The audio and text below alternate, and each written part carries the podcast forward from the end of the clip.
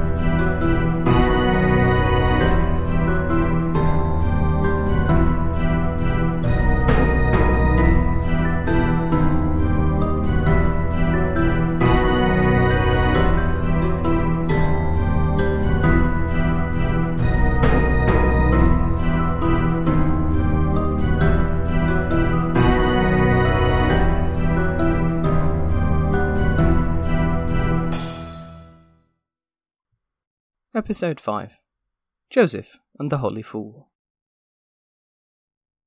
Once, long ago, perhaps around the 3rd century BCE, there was a monastery at Tabenna in Egypt.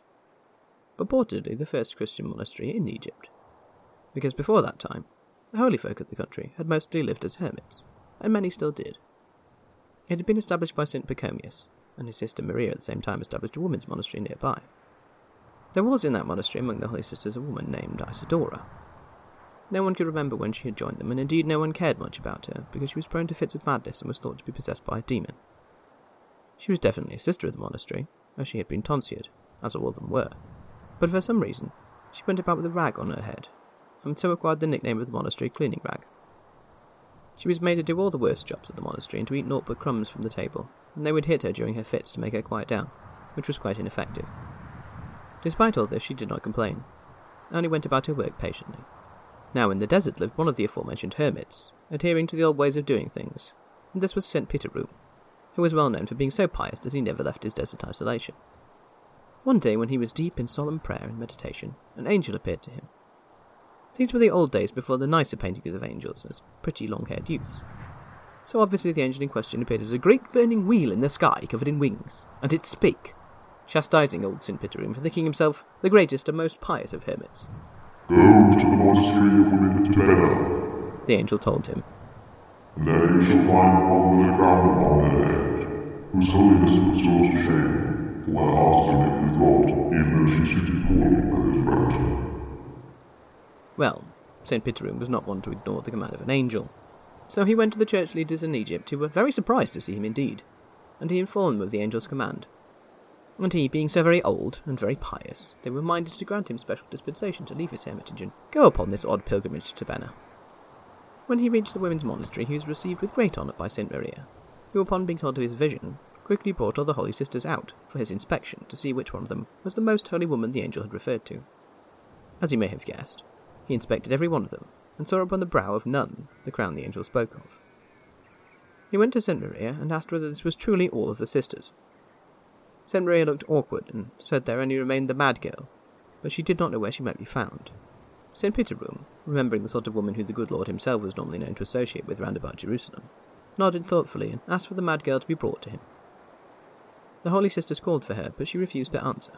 She was found eventually hiding beneath the table in the monastery kitchens, where she normally slept, and dragged, kicking and clawing, before St. Piterum. When the saint looked upon the pitiful slattern with the rag tied around her head, he saw instead the golden crown the angel had spoken of, lighting up her thin face.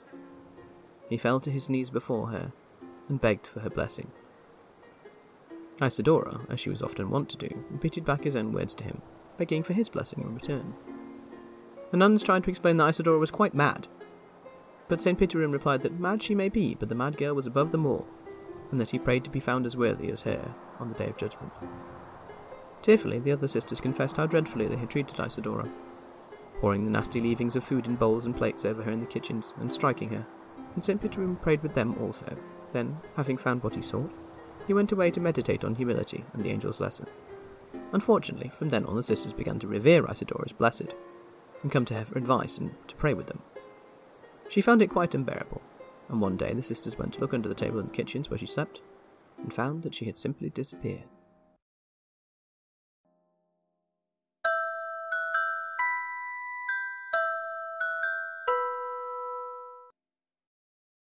Let us return from far off Egypt to England, to the high hills of the North Yorkshire moors, resting gentle in the damp heat of late summer.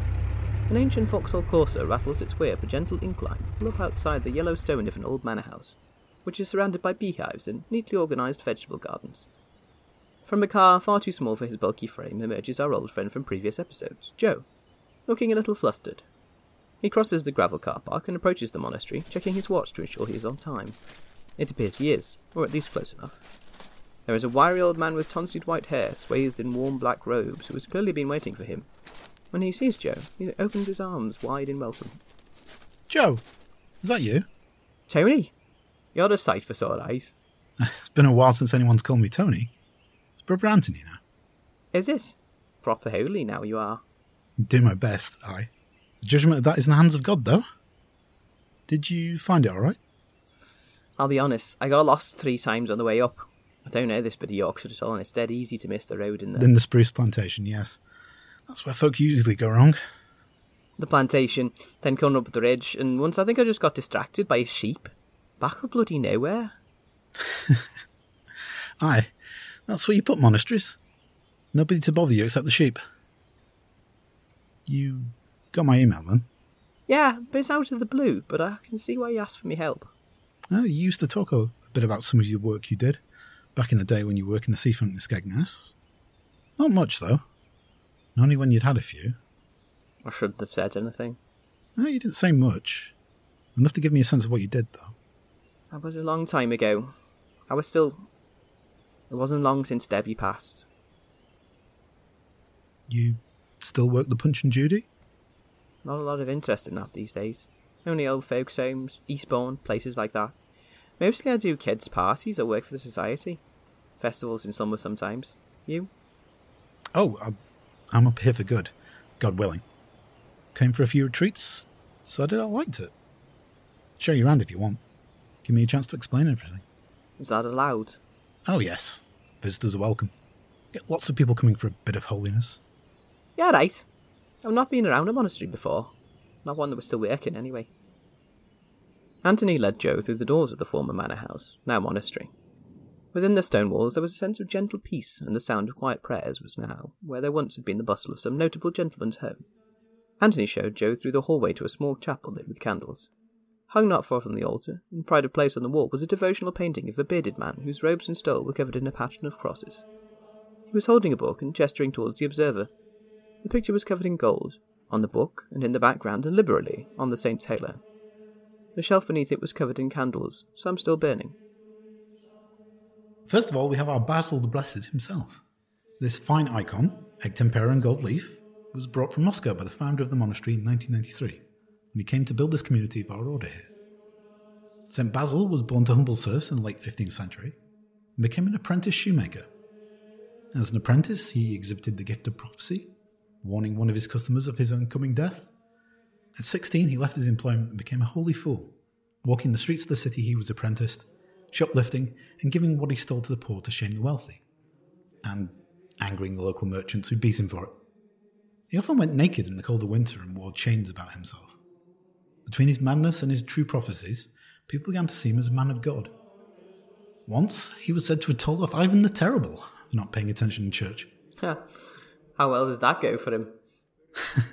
Can't have gone too badly. Ivan dedicated a cathedral to him.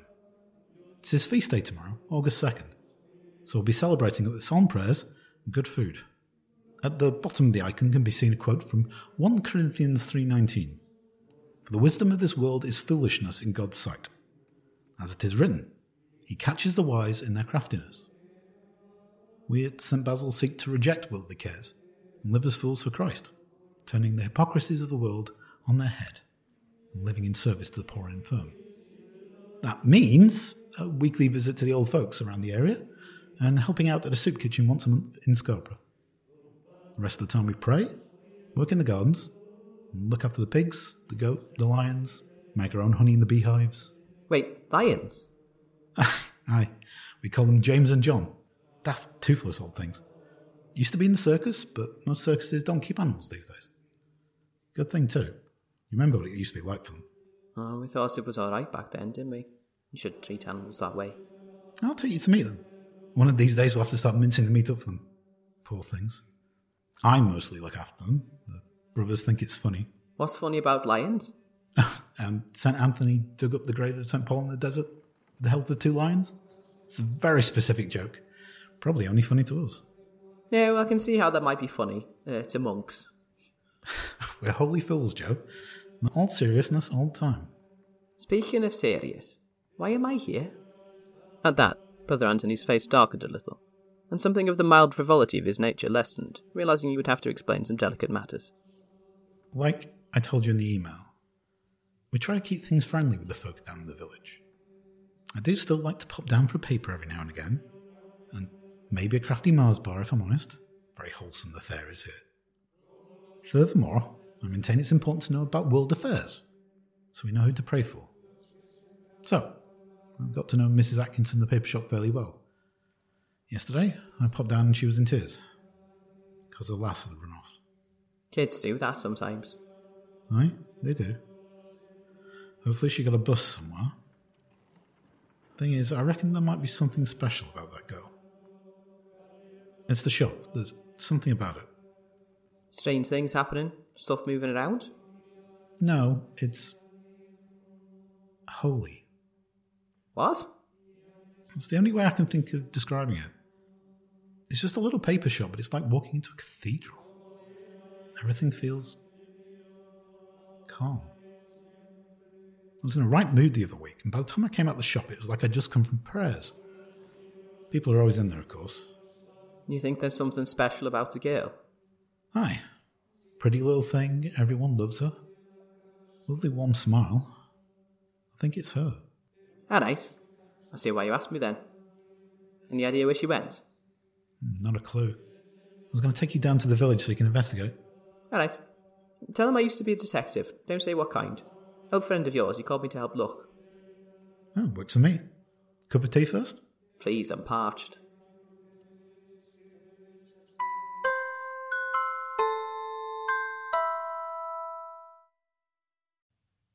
After slaking their thirst, Anthony and Joe left the calm of the monastery to take the wooded path to the village.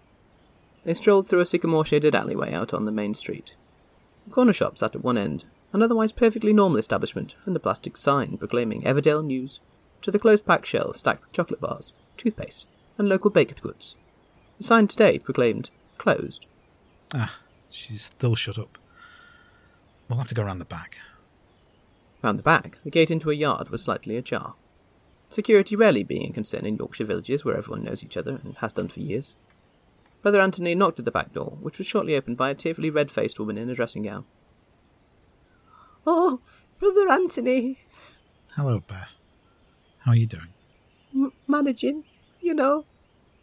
This is my old mate Joe. He used to be a detective. I asked if he'd come and help look for Kaylee. Joe nodded his agreement. At that, Mrs. Atkinson burst into a fresh set of tears and muttered her thanks between sobs. Joe looked awkward, but Brother Anthony simply took Mrs. Atkinson's hand comfortingly. The police are looking for her. They put it out on the radio. From the back of the shop, someone else emerged. She was very thin and very pale and watery, and she was dressed in a shapeless floral dress that looked like it had been inherited from some elderly relative. She wore an apron and headscarf as if she had been cleaning recently, and an expression of slight bemusement as if the world was a mystery she could not fathom. Mrs. Atkinson? Don't bother yourself, Izzy. It's just Brother Anthony, his friend. They've come to help find Kaylee. Oh. Kaylee's run away. This caused a fresh bout of sobbing from Mrs. Atkinson. Joe and Brother Anthony exchanged looks, uncertain whether they would be able to get much out of any use out of the poor distraught mother. How long has she been missing? Since yesterday afternoon. Anything happened before that was unusual? No, she came home from school just like normal. She looked sad about something. When I asked her, she wouldn't say what it was. That's interesting. How about her friends? Any of them been asked? If they know anything, they haven't said. Any places you know she goes when she's upset? People she may run to? Not that I know of. All right. Well, if you think of anything. I'll try and think of something. I'm sorry. No, no, it's all right. Uh, we'll leave you in peace and ask around. Thank you. As it appeared they had been correct about the amount of information she could provide, Joe and Anthony quickly withdrew from the sobbing Mrs. Atkinson and headed out onto the street. Poor woman, she's a mess. Understandably. Yeah. Is there anyone else we can ask? The school friends might be around. Dad's out somewhere looking for her. Just then, slinking out from the yard, came the lanky girl from before. She quietly crept over to where Joe and Brother Anthony were heading down the street, so quietly that they did not notice her until she was practically upon them. Hi. Izzy, are you looking after Mrs. Atkinson? That's a good girl. Mrs. Atkinson's sad. There's no work in the shop for me. Aye, you help out in the shop, don't you, Izzy? There's a boy. Noah Stevenson. Nobody knows, but I saw them. Out the back. They didn't see me. I told Mrs. Atkinson, but she's crying and she didn't listen. With those cryptic words, Izzy slipped away and back through to the Atkinsons' yard and closed the gate behind her. Brother Anthony stroked his chin thoughtfully. Hmm. The Stevenson boy. That's interesting. Why? Fine family, the Stevensons. Massive farm. Lots of acres. Big in pigs. Do you know everyone's business? Told you, Joe. And take an interest. I reckon we ought to take an interest in Stevenson's. Well, that'll be tricky. We won't like people taking interest. The father, not the boy, that is. I'll have to try when he's not around.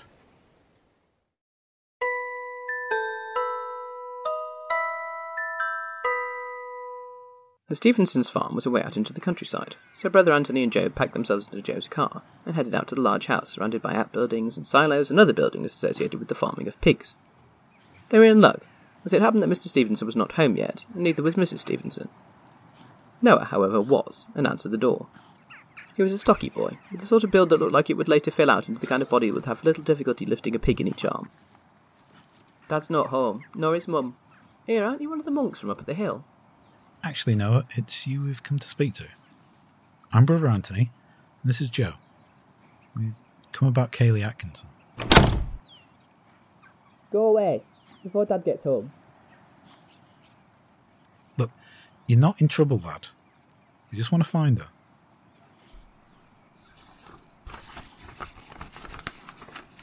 What's that? Paper. Hayrig. The old shepherd's cottage. Thanks, Noah. We'll be off now.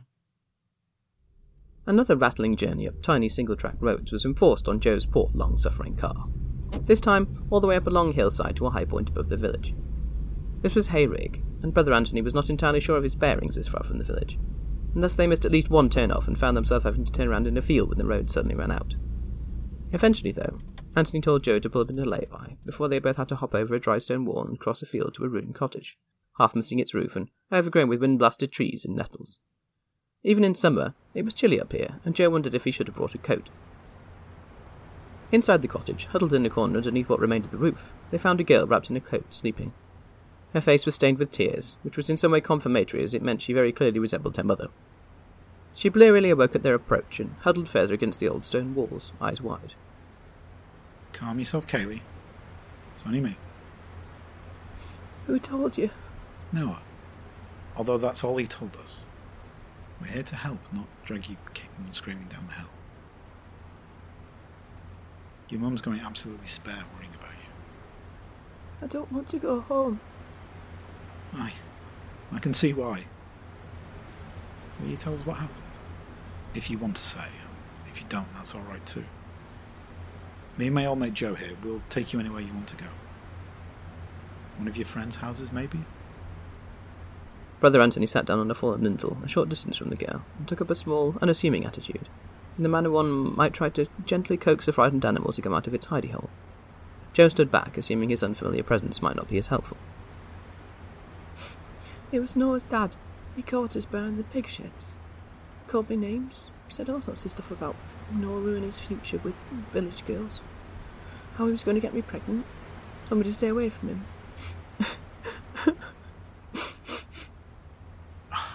You poor lass.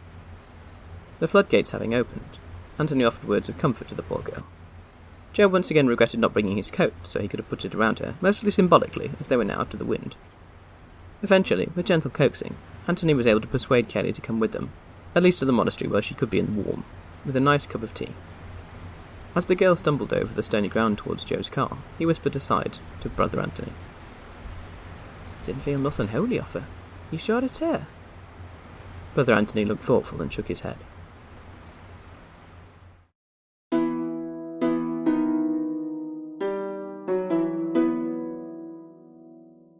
Joe and Anthony conveyed the small, curled up bundle of sadness and damp down to the monastery, where Anthony set her up in the sunny herb garden on a contemplative bench with a cup of tea and some freshly baked bread and honey from the monastery kitchen.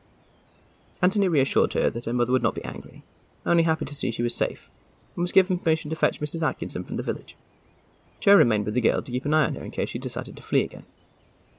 How are you doing? Better, thanks. When you're older, you'll probably laugh about all this.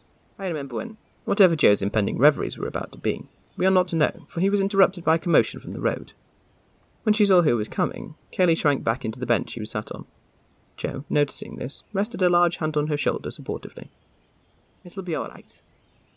Mrs. Atkinson, face still streaked with tears, appeared accompanying Brother Anthony and hurried over to embrace her daughter, fussing and crying. Her tears started Kaylee off again. All would presumably have been well, the little family reunited. Unfortunately, matters are about to get worse, because shortly after that, a large and expensive car pulled up, and an equally large ruddy-faced man emerged, accompanied by a very pale Noah Stevenson. Mr. Stevenson, for it was he, marched into the monastery grounds like a man very much used to going wherever he wanted to, and demanded to know which of the monks it was that had come by his house and upset his son. Noah said nothing, but looked mortifiedly at Kaylee. At which, of course, Kaylee clung desperately to her mother and started crying even harder. Brother Anthony strategically placed himself between the Atkinsons and the Stevensons before Mr. Stevenson could turn on poor Kaylee. Mr. Stevenson, could I have a word? I told you, girl. But we were to never find out what it was that Mr. Stevenson had told Kaylee, for suddenly the mounting ruddiness drained from his face. An aura that might feasibly be described as holiness pervaded the air. It was nothing perceptible to any sense other than that of the soul, but all those present found themselves overcome by a sense of deep peace, accompanied by that warmth that one feels after one has laughed heartily for a length of time and are now wiping away the tears of mirth from one's eyes. Into the monastery garden swept Izzy, the girl from the shop, but it was an Izzy change from the pale and watery lass Joe had seen slipping out of the Atkinsons' yard. She stood straight and strong, and the crown of her head shone, and a beatific smile was upon her face. By her side walked James and John, the ancient toothless lions, as proud and golden as they must have been in their heyday.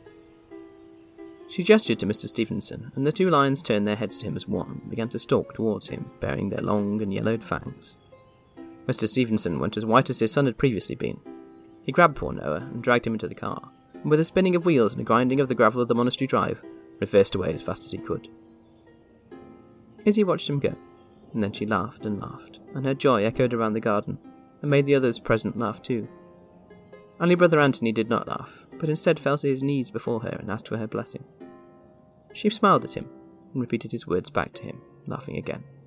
Then she turned, and followed by the two ancient lions, walked away into the hazy air of the summer afternoon.